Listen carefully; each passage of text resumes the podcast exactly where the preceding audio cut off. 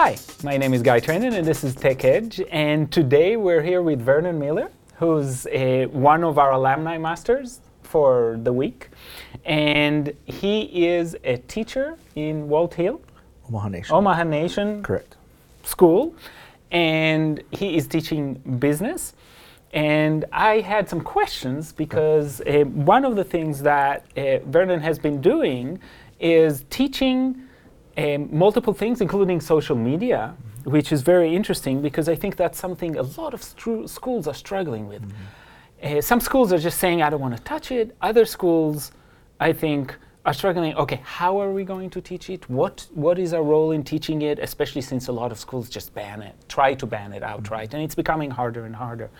And the second thing is, and that's something I learned as we were talking, and that is that you work in an environment where you don't have a lot of equipment, so you've got to make do. And I think that's something that, again, a lot of teachers around the nation, uh, definitely in smaller schools and in rural schools, have to deal with. You have limited resources and you've got to make do. How do you do that and still teach interesting things, engaging things? So mm-hmm. tell us a little bit about what you're doing. Sure.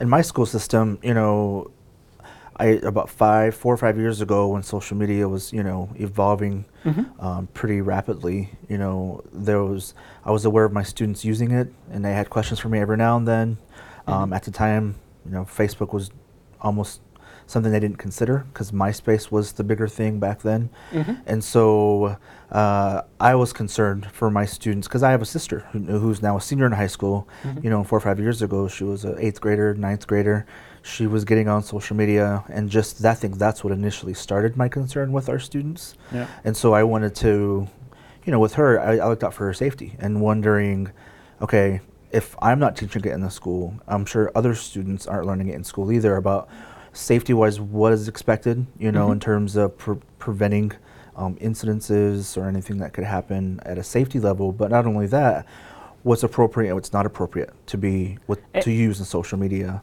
and I, I mm-hmm. actually, as a parent mm-hmm. to, to teenagers, I have to say that I've experienced it from the other way. Mm. Is I try to work with my kids a little bit as a parent, but it's hard at that age as a parent sure. to work with them on things that are social because mm-hmm.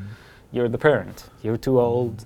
Too out of touch, you don't get it. Mm. But schools didn't do much. And my kids actually made some serious mistakes, mm. not safety wise, but social wise, saying mm-hmm. the wrong things or in the wrong tone. Mm-hmm. So I thought that when you started talking about teaching about social mm-hmm. media, I immediately thought that would be fantastic because otherwise you're, you're making mistakes, and those mistakes can live with you for for a long time. Everybody in school remembers you wrote that on your Facebook page, sure.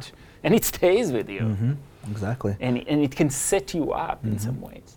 Exactly, and that's what I was concerned with, you know. Mm-hmm. And, I, and like I said, if if I knew that you know wasn't being something that's a part of anybody's curriculum, you know, it needs to be, you know, and and yeah. and but who does it? And I figured as a business teacher, technology teacher, mm-hmm. you know, I'm in direct contact with the students' technology learning and what they're doing in, in, in the school. And so I just, you know, developed the presentation Social Networking 101, mm-hmm. and where it talks about first an intro what those different social networking sites are, what exactly is social networking, mm-hmm. you know, because it's more than just those four websites. It's, you know, using the video, the communication part of it. You know, there's just so much, the photos and the sharing, and and so I wanted to make sure that my students were aware of mm-hmm. one what's out there, you know, because their you know their their resources and what they are accessing now is limited.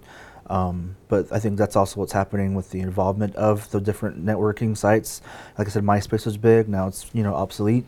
Facebook is kind of I think for our students becoming something they don't go to as much now. It's Twitter. Yep. You know, and they're tweeting like crazy. And so, um, like I said, as a, as an educator though, I wanted to make sure that my students were aware of issues that they should be yeah. cognizant of and, and aware of. And so I like one was safety, and then now a big issue that's evolving over the past few years is bullying now. Mm-hmm and I guess what the appropriate level of that they need to be concerned with and how they're on those sites, you know, what's what's appropriate, what's not. Now bullying and how would affect the things that they're saying are and the things that they post and the issues that our students are dealing with now yeah. that they haven't had to before. Um, like I said, you know, people call them, you know, internet thugs because you know they may do something on internet they wouldn't do in, in person mm-hmm. or face to face because they're using the, that computer screen or the internet as that that kind of you know mask from you know saying something out loud. And so that's why i was mask and it, mm-hmm. and it doesn't feel as real. Yes. so mm-hmm. you do things that are hurtful and you don't always mean it in the mm-hmm. same way. And that's why you would avoid doing that in person because in person you immediately see reaction and you can move back. When you send something in the twitter sphere or whatever you would like to call it it's there it's there forever and you can't take it back. Exactly. And so i i maintain the school's webpage. Uh-huh Um, and I think you know web pages right now they're kind of Facebook is pretty popular. Yeah. And so I, what I've noticed too is you know which is a good thing is schools are seeing the value of Facebook now.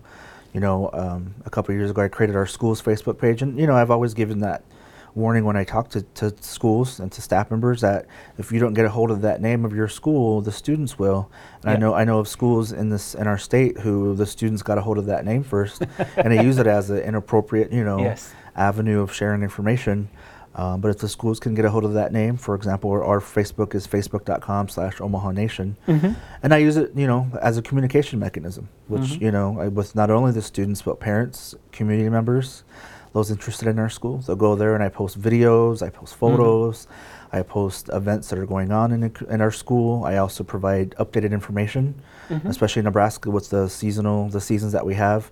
You know, if it, there's an early out, early, late start, if there's no school. And so, and I have also taken advantage of you can link your Twitter to your Facebook.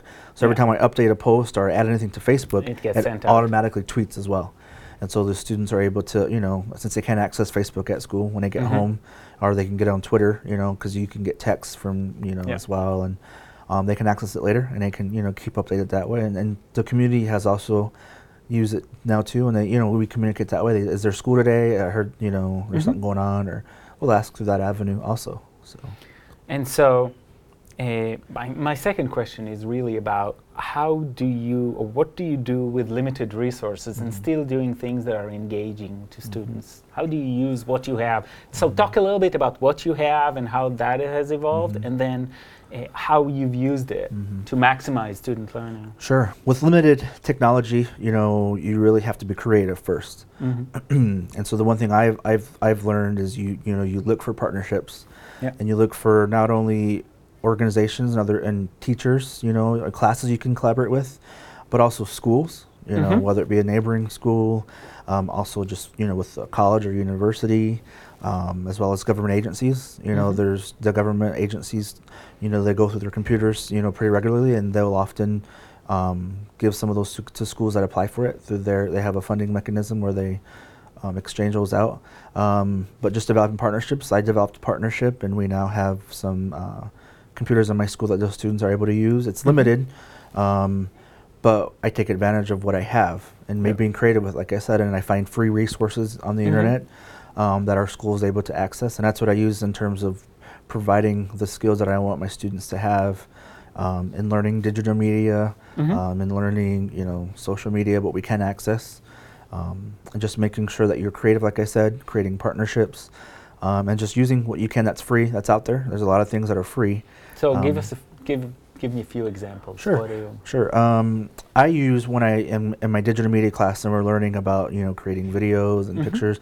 I use Animoto.com. You Mhm. know, and that's a great free resource. You can create something under 30 seconds for free.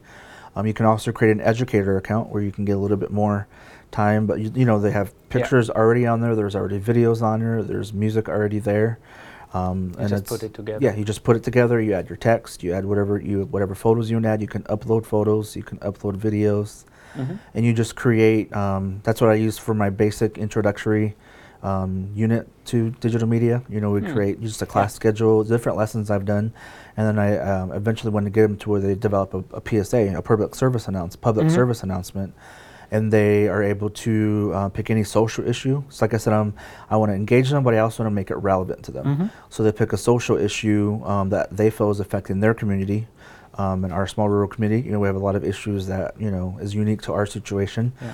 So the students will pick an issue, um, whether it's you know, like I said, for some it's truancy, for some it's education, Mhm. for some it's um, health issues, you know, Yeah. that are affecting American Indians. Um, others, you know, alcohol and drugs, you know, that's something that's becoming big in smaller communities in Nebraska.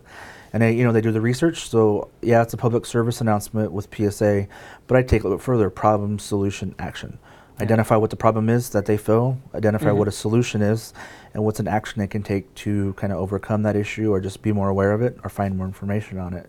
And so I found that that unit to be helpful for my students because like I said, they're engaged in it, you know, they're Mhm. finding the research, they're relevant because it's about their their community Yeah. and what they feel is important. And, and that really dovetails well about the things that a lot of the people who are doing educational technology are talking about now that goes beyond education because this goes beyond the technology. This is about the, the problem and it's in problem-based learning. We do, we do talk about social problems, problems mm-hmm. we, we, are, we have from the real world mm-hmm. that now become part of our curriculum and that becomes more meaningful and mm-hmm. engaging and technology just adds a layer. But it's not just technology, and it, it's definitely not technology for technology's sake. Sure. And so, what what other projects did they do? Now I'm interested, intrigued. Sure. I mean, we, we, we do a little bit further things. You know, we create um, on some of the photo editing sites. Mhm. You know, teach them how to you know edit photos. I mean, the different digital media process. You know, adding text to photos, creating you know different projects with text. Collages is something that's um, we're doing new this year with them, and they're creating, for example, Digital collages, or do you print out? They're digital, yeah, when we create them, obviously, but then we um, we will print them out. And but I try to conserve because they were limited in technology. We're obviously Yeah. limited on some of the things you can produce from it. But most everything's digital.